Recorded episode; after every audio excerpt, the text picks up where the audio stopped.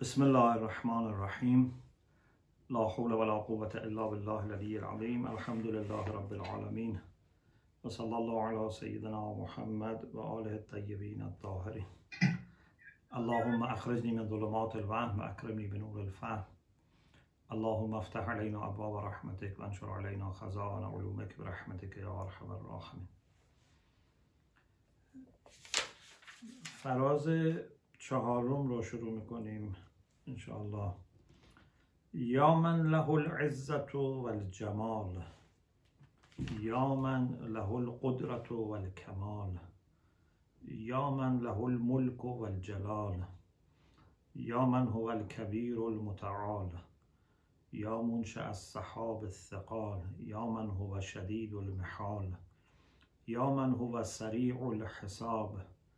یا من هو شدید العقاب یا من عنده حسن الثواب یا من عنده ام الکتاب خب در این فراز باز مطالبی هست که روی هم رفته یک جامعیتی داره از ابعاد مختلف به عظمت الهی اشاره شده. ای کسی که برای او عزت و زیبایی است. بحث عزت خیلی در اسلام مهمه و در قرآن کریم به طور خاص خیلی جلوگر شده. الحمدلله چند سال پیش توفیق شد در ماه مبارک. ده جلسه راجع به عزت در اسلام صحبت کردیم دیگنیتی این اسلام و مطرح کردیم که اصل عزت مربوط به خداونده. لله العزه. و هر کسی که به خداوند منتصب باشد عزت پیدا می کند و لرسولهی و للمؤمنین. جای دیگری هم نمیشه دنبال عزت رفت. ایبتغون عندهم العزه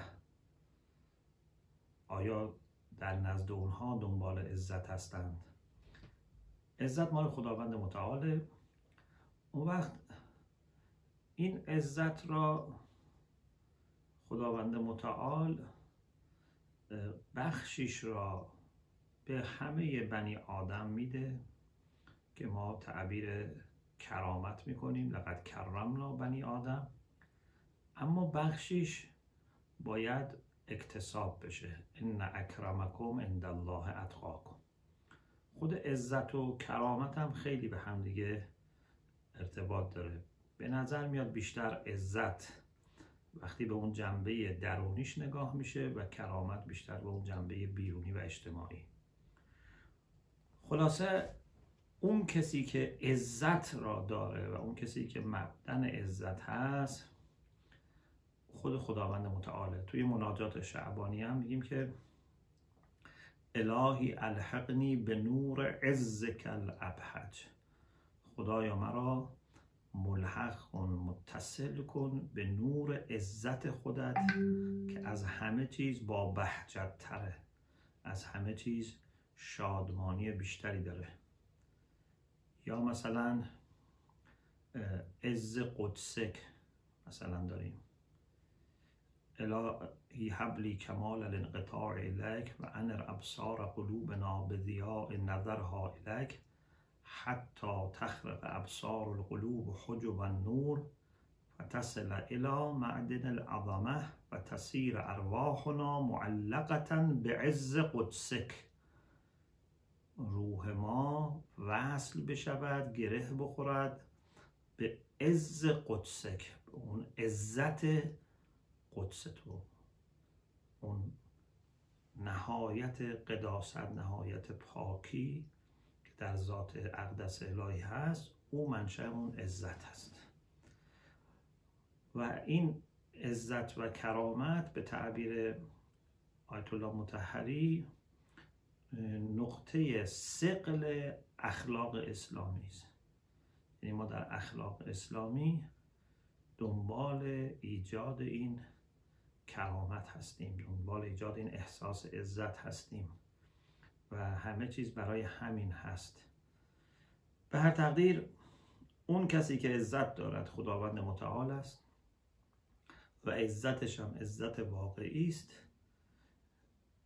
همه هم عزت رو دوست دارن منتها متاسفانه گاهی از غیر واقعی راه واقعی می‌خوان دنبال کنن. راه واقعیش اینه که انسان کمالات الهی را در خودش کسب بکنه. علم حکمت نمی‌دونم احسان کرامت بزرگواری گذشت عفو اینا صبر اینا برای انسان عزت میاره. اما حالا بعضی فکر می‌کنن با پول و ظاهر و ماشین نمی‌دونم چجوری لباس چطوری و نمی‌دونم بادیگارد داشتن و از اینجور چیزها برای خودشون خواهن عزت کسب بکنن. اینها عزت نمیده. ممکنه باعث جلب توجه بشه ولی انسان رو از درون پر نمی‌کنه. این مثل فلز حلبی است که حالا روش روی آب طلایی هم بکنن. طلا نمیشه. عزت یعنی طلا باشی. حتی اگر خواستن دیگران شما را تحقیر کنند اگر روی طلا خدای نکرده خدای نکرده لجن بپاشن. مثل یه مؤمنی که بخوان بر علیه شایعه درست بکنن تهمت بزنن. اینا با یک شستشو از بین میره. چون در درون تلاست اما یه کسی درونش خراب باشه ظاهرش بخواد طلا اندوت بکنه اونم با یه فشار و با یه مشکلات اون ظاهر میره. اون چیزی که میمونه اون واقعیت اون حقیقت اون باطنه.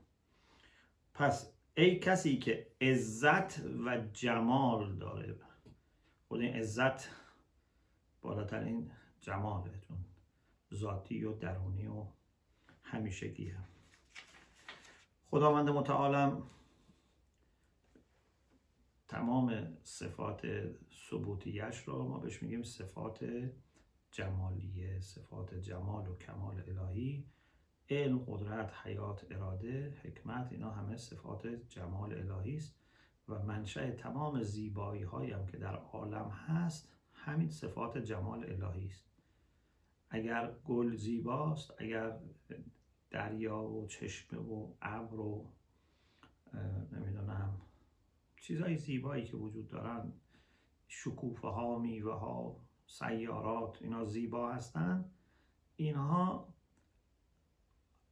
شعاع کوچکی از زیبایی های الهی هستند مثل اینکه شما یک نقاشی را کارهایی که به عنوان سرمشق به آموزان میده نگاه می‌کنید می‌بینید چقدر زیباست.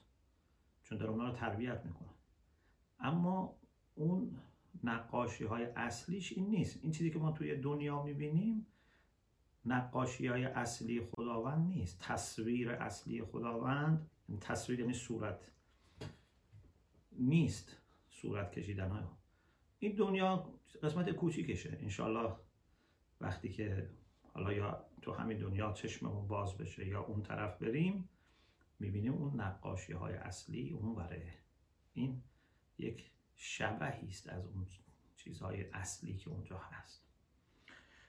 یا من له القدرت و الکمال. ای کسی که برای او قدرت و کمال وجود داره. قدرت یعنی اینکه بتواند هر آنچه را که می‌خواهد انجام دهد و هر را که نمی‌خواهد انجام ندهد.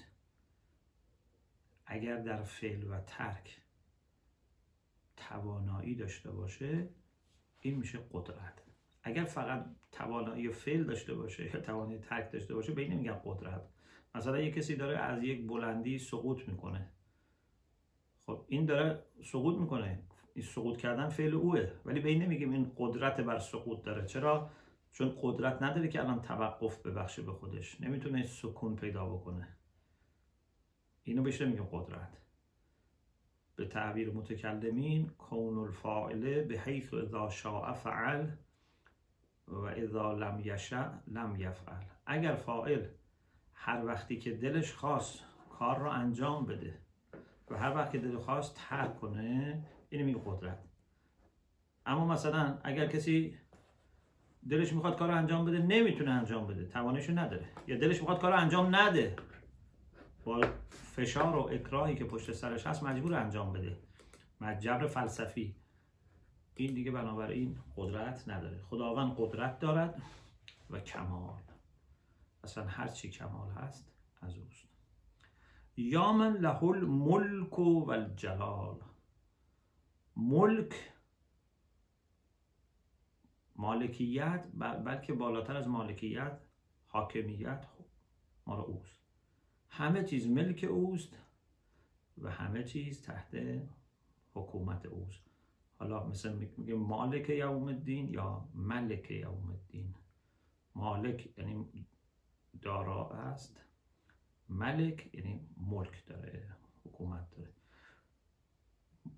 چه مالکیت بگیم چه حکومت بگیم؟ و جلال و بزرگی و منزه بودن از نقائص برای اوست. یا من هو الکبیر المتعال. اون کسی که بزرگ است.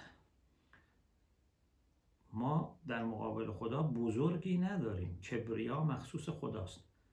اگر میگیم الله اکبر نه اینکه یعنی بزرگتر از دیگران یعنی دیگران کبیر هستند خدا بزرگتره. ما یک کبیر بیشتر نداریم خداست. پس اگه میگیم الله اکبر به خاطر اینکه یعنی بزرگتر از این است که توصیف بشه. الله اکبر من یوسف.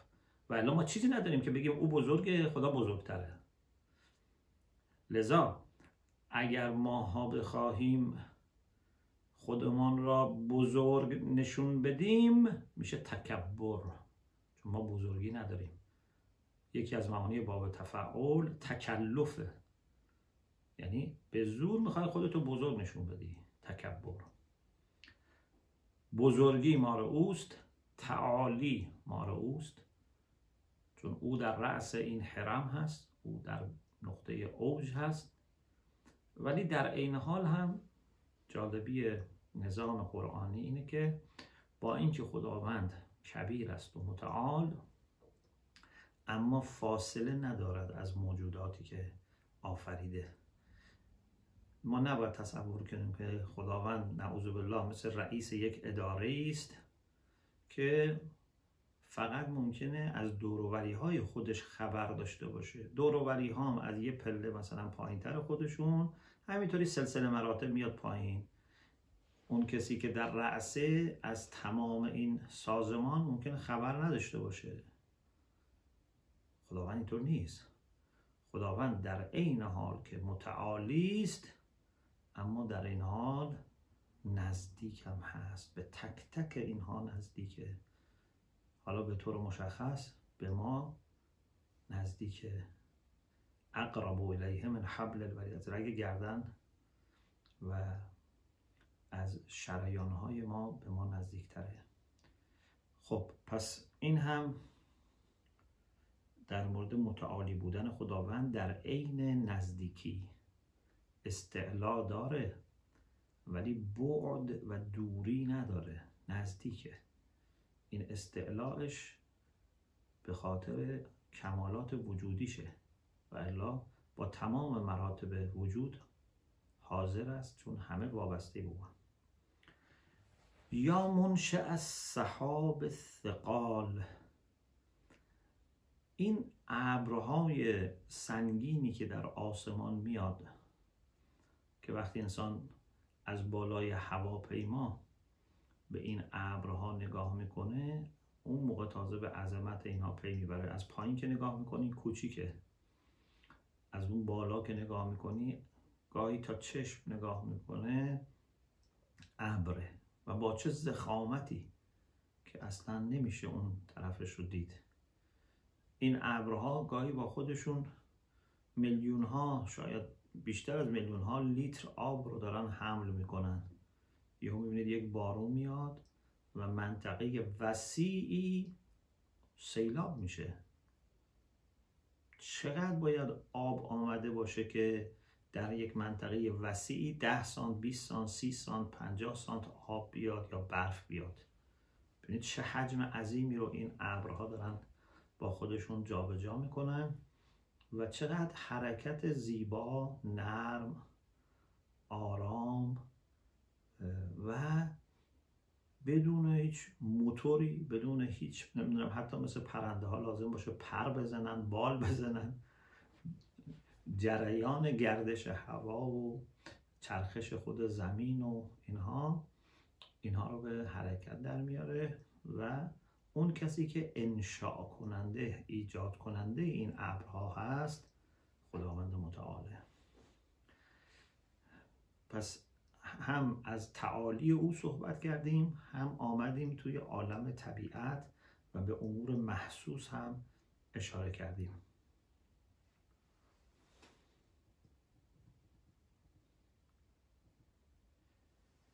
صدا خوبه؟ بله بله خیلی عالیه. بله چون یه نفر مثل که پیغام داده بود صداست. خب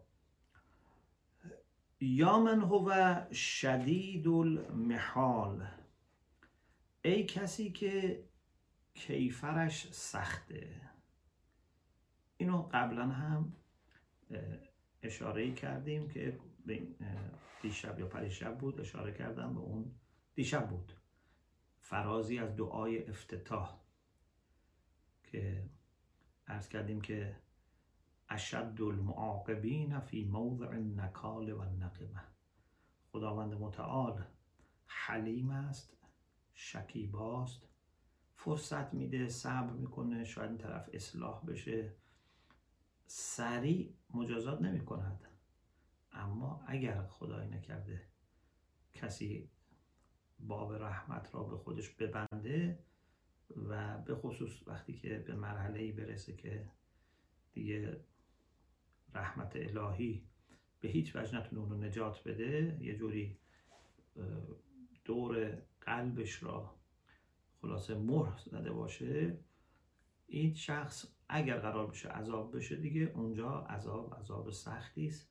چون در واقع اون عذاب یعنی تمام این اصرار و لجاجتی که این داشته برای اینکه رحمت رحمت رحمت رب العالمین را از خودش محروم. ببینید چه فشاری می‌خواد انسان بدون خودش از رحمت خدا محروم کنه. دریای رحمت اقیانوس رحمت الهی این طرف یک ذره هم خیس نشده. یعنی چه فشاری از درون باید باشه چه خباستی چه اصرار و سماجتی باید باشه که از این رحمت برخوردار نشه. که ما میگیم ملعون. ملعون یعنی همین دیگه یعنی کسی که جوری رفتار کرده که رحمت الهی او را تر نکرده او را خیس نکرده او را برخوردار نکرده. همونجور خشک مونده در وسط اقیانوس. یا من هو سریع الحساب. ای کسی که سریع حساب رسی می‌کنی. این ابعاد مختلفی داره. اولا یه قسمتی از حسابرسی رو دقت داریم که تو همین دنیا انجام میشه. همین دنیا کار خوب و بد به انسان برمیگرده. حتی نیت خوب و بد. شما نیت خوب داشته باشی برای مردم خیر بخوای برای مردم خوبی و خوشی و صفا بخوای همین نیت تو دنیا بهت برمیگرده. اگرم آدم بد نیتی باشه آدم حسودی باشه آدم خودخواهی باشه شروری باشه بد چشمی باشه تو همین دنیا بهش برمیاد. اگرم عملا خوبی و بدی کنه برمیاد. تو نیکی میکن و در دجله انداز خداوند در بیابانت دهد باز. تو همین دنیا. پس یه قسمت از محاسبه تو همین دنیا انجام میشه. یه قسمت از محاسبه توی برزخ سوالات اساسی میشه. اون سوال و جواب کامل و مفصل و با جزئیات اونم که در روز قیامت انجام میشه. اما مثل دنیا نیست که طول بکشه. گاهی اوقات تا پرونده باز بشه و تحقیق بشه و قاضی وارد بررسی بشه و نتیجه بخواد بده و نمی‌دونم تجدید نظر بشه و فلان اینها. گاهی سالیان سال گاهی بعضی پرونده های بزرگ تو کشورها ممکنه ده سال 20 سال طول بکشه. اونجا اینطوری نیست. اونجا همه چیز آماده است. همین الان هم که داریم ما کار می‌کنیم همین الان در هر لحظه حساب اعمال ما مشخصه. منتها بسته نشده. وقتی که مردیم یه قسمتش بسته میشه یه قسمتش که مربوط به صدقات جاریه یا خدای نکرده انسان کارهای بدی کرده باشه گمراه کرده باشه افرادش که یه جور کارهای سیعه جاریه ای داشته باشه اینا توی موقعی که برزخ هستیم بهش اضافه میشه. همه چی آماده است. وقتی روز قیامت میریم همه چی آماده است. کتاب عمل میدن به انسان و میگنم خودت بخون اقرا کتابک. کفا به نفس کل یوم علیک حسیبا. اصلا تو خودت حساب کن. اصلا لازم نیست ما برای تو قضاوت کنیم. چون اونجا یه جوری است که حقایق روشنه. وقتی به شما تمام فکت ها و اطلاعات رو بدن یه خود می‌فهمی چی کار هستی. قاضی بودن الهی بر اساس علم است بر اساس حکمت است. اینجور نیست که لازم باشه کلی بشینن فکر کنن که حالا چه حکمی باید راجع این صادر کنن. خود طرف هم می‌تونه بفهمه که چی کار است پس سریع الحساب است در دنیا و در آخرت. یا من هو شدید العقاب. باز دوباره میگیم که عقاب اگر بخواد بکشه کار شدیده. لذا هیچ موقع خودتون را برای فرض عقاب آماده نکنید اگه خب حالا ممکنه بخره یه چند سبایی هم بریم و عذاب بشیم و تموم میشه دیگه. نه. اولا ممکنه عذاب دائمی باشه. ثانیا شما یک لحظهش هم نمی‌تونید تحمل کنید. ماها عذاب الهی رو نمی‌تونیم تحمل کنیم. باید هر چی می‌تونیم تلاش کنیم و تنها روی این متمرکز بشیم که چطور کاری کنیم که عذاب نشیم. ما تحمل عذاب نداریم. یا من عنده حسن و خداوند وقت در نزد او ثواب فراوان و نیمکو و زیبا هست.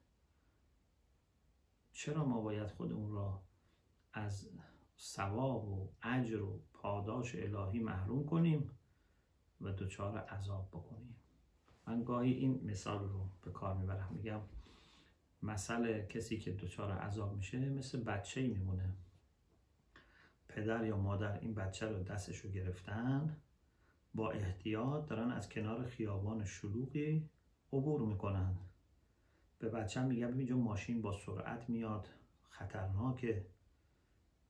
این بچه هم از بس بازیگوشه حرف پدر و مادر مهربون خودش را گوش نمی‌کنه.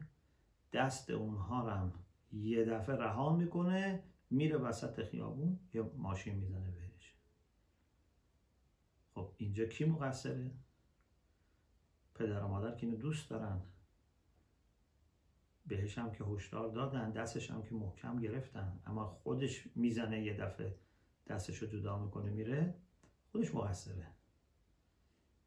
ما دست خدا رو رها نکنیم. و برای ثواب و پاداش الهی برنامه ریزی کنیم. اون طرف اصلا رو ذهنمون ببندیم. یا من عنده ام کتاب در نزد او ام کتاب است. قرآن مجید از ام کتاب سخن می‌گوید. یکی از مباحث مهم همین بحث ام کتابه که در واقع اون لوح محفوظه. اون مرتبه است از علم الهی که همه وقایع عالم به شکل نهاییشون در اونجا ثبته. ما یک الواحی داریم پایین تر از لوح محفوظ. الواح جمع لوح لوح یعنی مثل یک صفحه که روش نوشته میشه تبلت. لوح محفوظ بالاترین الواحی پایین تر داریم. بهشون میگن الواح محو اثبات. تو اونها ممکنه یه چیزی نوشته بشه و تغییر بکنه. یمحو الله ما یشا و یثبت. و عنده ام الکتاب. خداوند یه چیزهایی را می نویسد یه چیزهایی را تثبیت می کند یه چیزهایش رو محو می کند اما در نزد او ام الکتاب هم هست. اگر یک موقعی یک پیامبری ولی خدایی یا کسی در خواب مثلا ممکنه به این الواح متصل بشه. اگر از اون الواح محو اثبات اخبار کنه ممکنه تغییر کنه. مثلا حضرت عیسی از یک فردی در شب عروسیش خبر دادن که این مثلا میمیره ولی خب بعد با صدقه حل شد. یا پیغمبر کسی رو که می‌خواست بره بیرون شهر هیزم جمع کنه. مترقب بودن در واقع متوقع بودن که بمیره. وقتی برگشت دیدن زنده است اصحاب تعجب کردن. فرمودن داخل اون بسته و همیان رو باز کن. دیدن توش ماره. گفتن چیکار کردی؟ گفت صدقه دادم. یعنی صدقه دعا اینها می‌تونه اون چیزی را که به شکل مشروط بوده به شکل معلق بوده او رو تغییر بده. اما اون چیزی که در ام کتاب است در لوح محفوظه اونی که تغییر نمی‌کنه. حالا یکی از چیزهایی که در ام کتاب هست همین کتب آسمانی است. قرآن در ام کتابه در سوره نحل میفرماید انا جعلناه قرآنا عربیا لعلكم تعقلون و انه فی ام الكتاب لدینا لعلی حکیم. ما توی بحثای قرآنی عرض کردیم. حالا انشالله بیاری خدا این کتابش هم الان آماده شده و انشالله امیدواریم تو همین ماه رمضان بتونیم انشالله چاپ کنیم. یکی از بحثایی که اونجا داریم اینه که قرآن دو وجهه داره. دو چهره داره دو face داره. یه فیسش یک وجهش یک چهرهش که به طرف ماست قرآن عربی یه متن خواندنی عربی یعنی یا به زبان عربی یا به معنای آسان و آشکار. هست که 114 تا سوره هست 6000 خورده آیه هست که ما بتونیم بفهمیم. لعلکم تعقلون. اما یه وجه دیگری دارد قرآن که رو به اله هست رو به خداوند انه فی ام الکتاب لدینا. قرآن در ام الکتاب نزد ماست. لعلی حکیم. قرآن علی است. قرآن حکیم است. یعنی قرآن دارای علو است. قرآن دارای حکمت است و محکم است.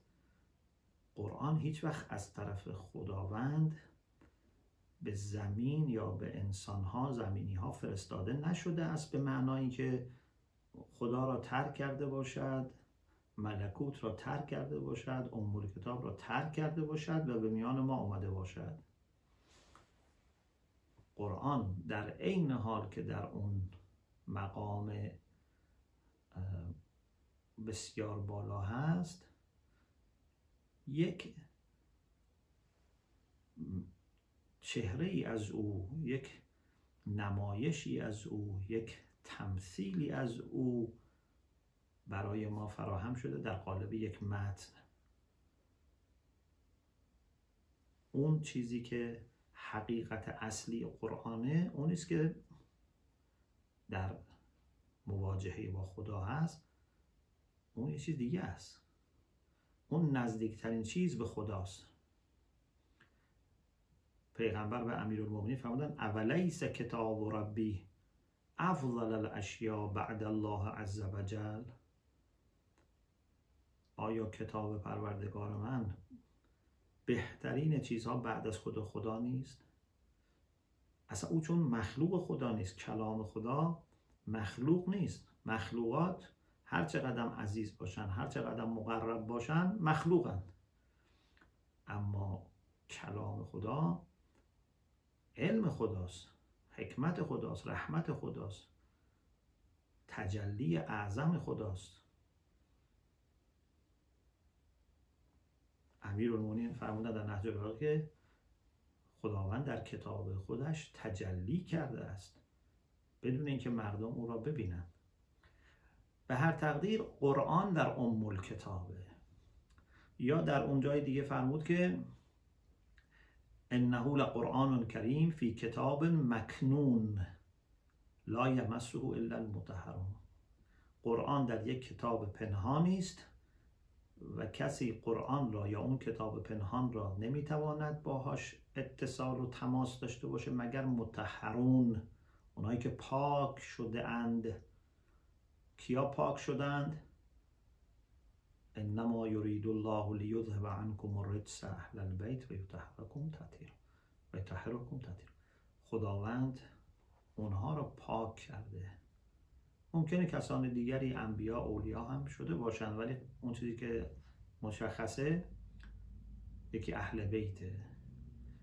یکی حضرت مریم تحرکه خداوند او را متحر کرده حضرت مریم را اینها می توانند با حقیقت کتاب آسمانی کتاب الهی یا با اون کتاب مکنون تماس برقرار کنند مسش کنن حالا درسته که ما میگیم که قرآن رو با وضوع باید دست بزنید و این آیه خونده میشه ولی این یه بخش کوچکی از معنای آیه است. اصلش اون حقیقت قرآن هست که با تهارت باطنی میشه بهش تماس پیدا کرد.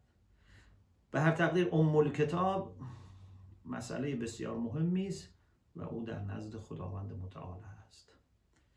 انشالله در جلسه آینده فراز پنجم رو گفتگو می‌کنیم. از خداوند متعال می‌خواهیم که ما را به جمال و جلال خودش بیش از بیش آشنا بفرماید و به طور خاص چشمهای ما را چشمهای باطنی ما را به جمال خودش باز بکنه و از انوار خودش به جان ما بتاباند و ما را اونقدر پاک و متحر کند که بتوانیم از حقایق قرآن بهرمند بشیم انشاءالله.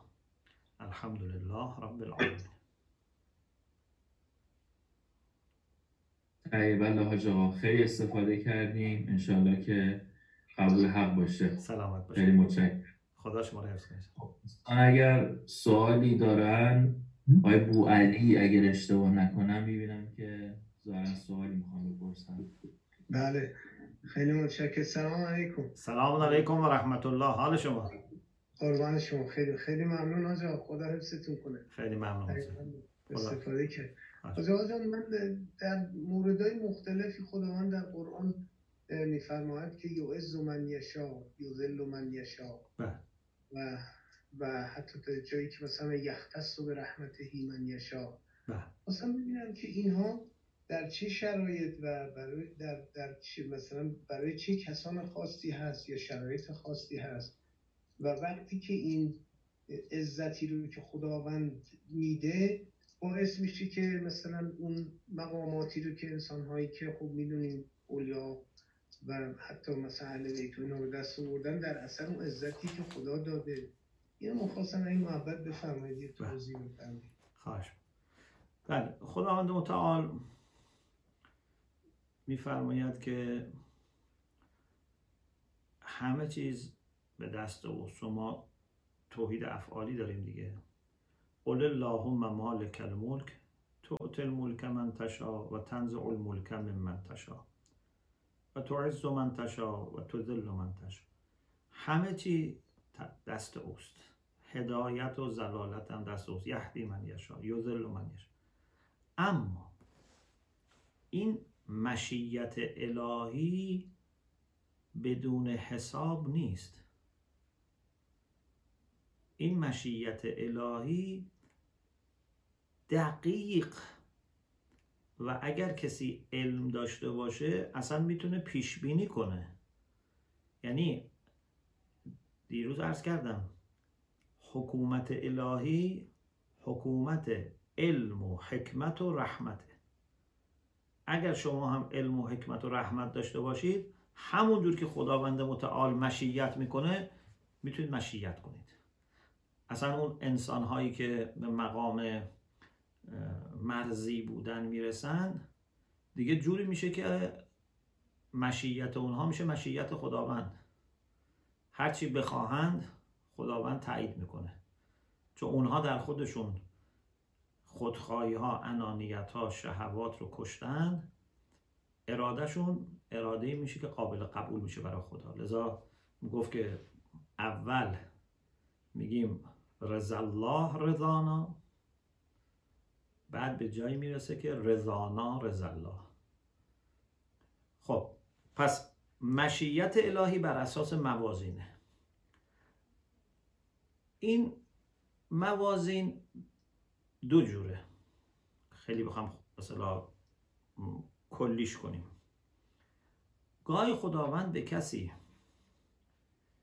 موقتا از باب امتحان یک سری نعمتهایی را میده. گاهی خداوند به یک کسی استحقاقا یک سری نعمتها را میده. مثلا خداوند متعال به بلعم باعور علمی داد برای آزمایش. تا انسلخ من آیاتنا فاتبعه الشیطان فکان من الغاوین. با اینکه حتی میگن شاید اسم اعظم هم داشت اما از ادای حق بر عهده بر نیومد و مطرود شد. این اختباری بود امتحانی بود آزمایشی بود. که قرآن میگه که مثله که مثل الکلب. ان تترک و یلحث ان تحمل علیه یلحث. اگه حمله کنی هی خلاصه جیغ و می‌کشه هو می‌کنه اگر هم نه باز همین. خلاصه یه موقع مثل بلعم باعوره یه موقع مثلا مثل فرعون بهش خدا ملک میده. مثل قارون بهش پول میده. اینا برای آزمایش. یه موقع نه یک بنده زحمت کشیده خداست که خداوند از روی لطفش بهش علم میده. آتیناه من لدنا علما. یا مثل حضرت سلیمان بهش ملک میده. بنابراین چه از باب آزمایش باشه چه از باب این باشه که استحقاق داره و خداوند به عنوان پاداش می‌خواد بهش چیزی بده مشیت الهی اینجا حاکمه. مشیتم روی موازینه کی هدایت بشه کی گمراه بشه. بخش بسیار مهمش به اراده خود اون شخص برمیگرده. اگر بخواد هدایت بشه خدا هم که از به قول خود از خداشه که بخواد هدایت کنه. اگر نخواد هدایت بشه تمام پیغمبرهام جمع بشن نمی‌تونن هدایتش کنن. تا خودش نخواد. خداوند به پیغمبر فرمود که تو نمی‌تونی کسی را که دوست داری هدایت کنی. انک لن تهدی یا تهدی من احببت. اگه خود طرف دلشو باز کنه میشه کمکش کرد. دلشو پس مشیت الهی هست اما مشیت الهی به عوامل مختلفی بستگی داره و اونها هم کاملا حساب شده است. هیچ وقت تصادفی و گذاف نیست. خیلی متشکرم خدا شما رو حفظ کنه. خدا حفظ ممنونم. دعا بفرمایید. تاجی بدم خب کسی دیگه ای سوالی داره؟ سلام علیکم جان سلام علیکم و رحمت الله حال شما چطوره؟ خسته نباشید الحمدلله. تا ارتباطتون قبول بشه سلامت باشید خدا حفظ دو, دو, دو سه تا نکته های خیلی خیلی کوتاه بودن. بله. یکیش در مورد همین یعنی ام، بین این شدید العقابی بود که فرمودید و بحث ارحم الراحمین قبلش هم مختصر صحبت کردیم فقط می‌خواستم این برداشتم رو تصحیح بکنیم اگه نیاز باشه. این هستش که میگن ال- العذاب من الرحمن که یکی از فلسفه های مثلا آتیش جهنم و عذاب و عقوبت الهی اینه که خداوند می‌خواد انسان رو پاک بکنه که به خودش نزدیک بکنه. چون که اگر هیچ نوع ایمپیوریتی و خباستی در دایره قدس خداوند جا نمی‌گیره لذا یا انسان ها خودشون رو این دنیا خودشون پاک می‌کنن با توبه و فلان و اینا یا اگر نکنن خداوند میگه خب من مثلا شما رو میسوزونم عقوبت می‌کنم که پاک بشید که بیاین. لذا اون عقوبت هم تحت سیطره رحمت الهی. این یک نکته بود. نکته دوم در مورد ام، احکام الحاکمین بود که دیشب بحثشو کردیم و گفتیم که خب اون حاکمین یا حکومت یا حکمت که بحثشو کردیم. و من داشتم نگاه می‌کردم دیشب که این بخش مناجات دعای ابو حمزه داریم که ما سعیتو که هینا سعیتو وانا به ربوبیتی اونو میگه میگه ولی گناه کردم به خاطر اینکه لعنک یا رب خیر الساترین و احکم الحاکمین و اکرم الاکرمین. خب این داره خب خیر الساترینش خب واضح میگه خب تو پوشوندی من این جرأت رو کردم یعنی که اکرم الاکرمین کرامت داری بزرگواری داری من این گناه کردم. و اینجا این احکم الحاکمین اینجا سعی کردم با یکی از اون معانی که گفتیم بخونه خیلی تو این کانتکست جور در نیومد یعنی مثلا بله. چون که حکومت دست تو بود گناه کردم که مثلا میبخشی و اینا. این هم نکته دوم و نکته آخر همین که امشب فرمودین در مورد کبیر و الله اکبر و ان یوسف این برمیگردم به همون سوال فکر کنم شب اول یا دوم بودش که در مورد همین یا مثلا ارحم الراحمین خیر الحاکمین که گفتیم که مگه کسای دیگه هستن که بعد خداوند میگه من از همه اونا بهترم خیر الرازقین و فلان.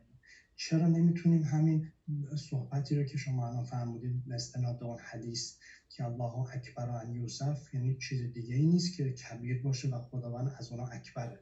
نه اصلا فقط خداست. با اینکه چیزای بزرگ دیگه هم هستن مثلا آقا این پرزیدنت این کشور مثلا بزرگه. به حالت اعتباری و انسان میگه نه خداوند از همه اینا بزرگتره. همونطوری که گفتیم که کسایی هستن روزی میدن مثلا این روش کارخونه من به من پول میده اون پول میده. اینشون که انسان با اینا داره ام، تعامل می‌کنه این برداشت می‌کنه. ولی خداوند میگه نه خداوند خیر الرازقین ارحم الراحمین این مادر هست ولی خداوند خیر بهتر از همه اینا هست. چرا نمی‌تونیم این این الله اکبر رو تطبیق بدیم؟ همونطوری که نمی‌تونیم بگیم اکبر من مثلا غیرهی این نمی‌تونیم اینو در جاهای صفات دیگه خداوند بگیم که داریم هی میگیم بهتر از چیزای دیگه هستش. با اینکه چیزای دیگه همه اعتباری anyway so می‌تونیم بگیم چیزای کبیری هم هست که با هم اعتباری هست بله. خیلی ممنون. خواهش می‌کنم. راجع به سوال اولتون این به اصطلاح خب درسته که گاهی عذاب باعث پاک شدن میشه. گاهی افراد با فشارهایی که هنگام مرگ متحمل میشن یا سختی هایی که در برزخ می‌کشن پاک میشن گاهی مواقف قیامت و اون حول و حراس و سختی هاش باعث آموزش میشه. گاهی هم یه عده میرن جهنم و بعد از مدتی آزاد میشن و میرن بهشت. اون دورانی که در جهنم هستند در واقع باعث میشه که پاک بشن. مؤمنینی که گناهکار باشن و توبه نکرده باشند و رحمت خدا به هیچ و شامل هاشون باشه میرن جهنم و بعد نهایتا میرن بهشت اگه مؤمن باشن اما راجع به عذاب ابدی اون وقت این حرف مشکل دیگه. که بخوایم بگیم که عذاب ابدی هم برای پاک کردنشون هست. چون اون دیگه پشت سری نداره. بعضی ها خواستن بگن که اونها هم چون در واقع طبعشون آتشی است و جهنمی است. عذاب براشون عذب گوارا میشه. چون عذب به معنای گوارا هم هست. میگن یعنی اونا هم دیگه اصلا تو همون آتش خوشن. چون با همسنخ خودشون هستن. یا بعضیاشون هم خواستن اصلا عذاب ابدی رو منکر بشن. بگن که خلود یعنی زمان طولانی. خلود به معنای ابدی نیست. اما اون چیزی که حالا ما به حال باید طبق زواهر قرآن و روایات بریم جلو اینه که یه تعدادی بالاخره عذاب ابدی داریم. ممکنه خیلی کم باشه زیاد نباشن. در دعای کمل میگیم که لولا ما اقسمت من تعذیب جاحدیک و اخلاد معاندیک لجعلت النار كلها بردا و سلاما. و ما کان لاحد فیها مقرا ولا مقاما. اگر نبود که قسم خوردی یعنی جز وقتی خدا قسم می‌خوره یعنی یک حقیقت غیر قابل چون و چراست. که کسانی که منکر هستند و معاند هستند اونها را عذاب بکنی اصلا آتش را برد و سلام قرار میدی. مثل ابراهیم که آتش براش برد و سلام شد خنک شد و آرام به صدا بیزرر شد این کار می‌کردی. لكن نک تقدست اسماؤک اقسمت ان تملعها من الكافرین من الجنة و الناس اجمعین. خلاصه یه عده هستند که اهل خلود هستند گرچه ممکنه خیلی کم باشه ما نمی‌دونیم. اما نمیشه توجیه کرد بگیم که نه خلود یعنی طولانی نه ابدی. یا بگیم عذاب یعنی دیگه عذب میشه گوارا میشه برای اینا. اینا این به نظر توجیهات میاد. و اگر خلود وجود داشته باشه اون وقت بگیم که اینها می‌خوان پاک بشن سخته. چون که پشت سر این دیگه چیزی نیست. تا هم همیشه هست. و ممکنه پاکم دارن میشن اما پاکیشون به اون حدی نمیشه که تمام بشه کار. یعنی باید تا بی نهایت پاک بشن. چون خباست ذاتیه. مثل اینه که شما نمک رو هر چقدر بشوری شوره. یکی بگه آقا مثلا این غذا روش نمک ریخته بریم بشوریم پاک میشه. اما شما مثلا یه سنگ نمک رو تا هستش هرچی بشوری باز شوره. اگه کسی خباست ذاتی داشته باشه هرچی این رو بخوای پاکش کنی بازم همون خباست هست. اما راجع به احکام الحاکمین اونجا می‌تونه نکتهش این باشه. اینکه در دعای ابو حمزه عرض می‌کنه که ما اسیتو که حین اسیتو که و انا لربوبیت که جاهد میگه من منکر ربوبیت نبودم بلکه به دلایلی که نفس آمد مرا فریب داد و منم خیالم راحت بود که تو خیلی هم مهربانی هم سریع نمیای قضاوت می‌کنی. اونجا وقت احکام الحاکم می‌تونه معناش این باشه. یعنی تو بهترین داورها هستی. یک قاضی خوب یک دفعه عصبانی نمیشه و با یک جرم بزنه طرف رو اعدام بگه بکنید یا حبس ابد مثلا بکنید تو زندان بندازید. نه. چون خدا احکم الحاکمینه چیزهای مختلفی رو در نظر می‌گیره. اینو در نظر می‌گیره که این شخص آیا عمدن کرده سهون کرده روی اناد کرده روی مثلا لجاجت کرده قبلش کار خوبی داشته نکات مثبتی داشته نداشته. یه قاضی خوب اون کسی که بهترین قاضی هست تمام اینها رو در نظر می‌گیره. بنابراین این احکام الحاکمین هم مناسبت داره. اما راجع به اینکه ما چرا نمی‌تونیم چیزهای دیگر رو به یک ملاحظاتی بزرگ بگیم میشه نه که بگیم نشه ولی ما در می‌دونید اسماء الهی باید دقت بکنیم که حالا بعضی که میگن اسماء الله توقیفیه. که یعنی فقط اون چیزهایی که تو متون دینی هست باید به کار ببریم.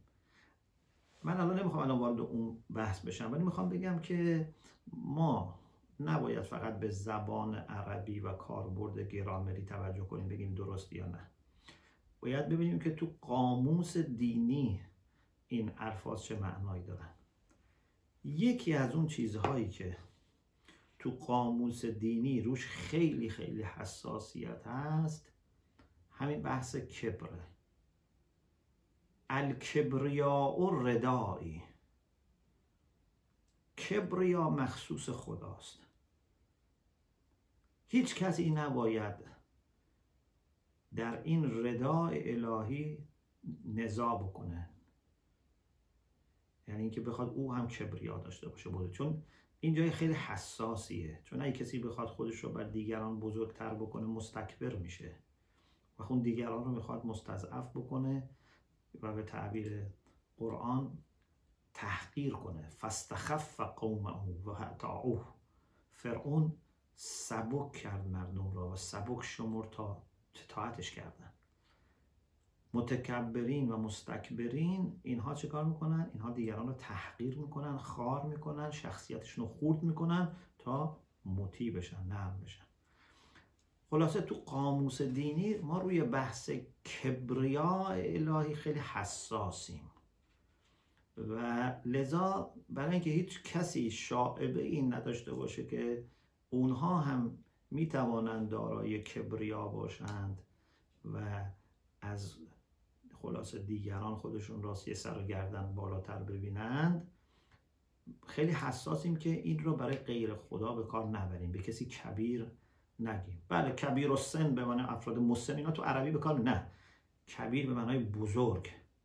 دارای کبریا اینو فقط برای خدا به کار می‌بریم و برای کسی دیگه به کار نمی‌بریم. روش یه حساسیت ویژه‌ای روی این بحث کبریا وجود داره. خدا شما رو خیر بده به خاطر سوالای خوب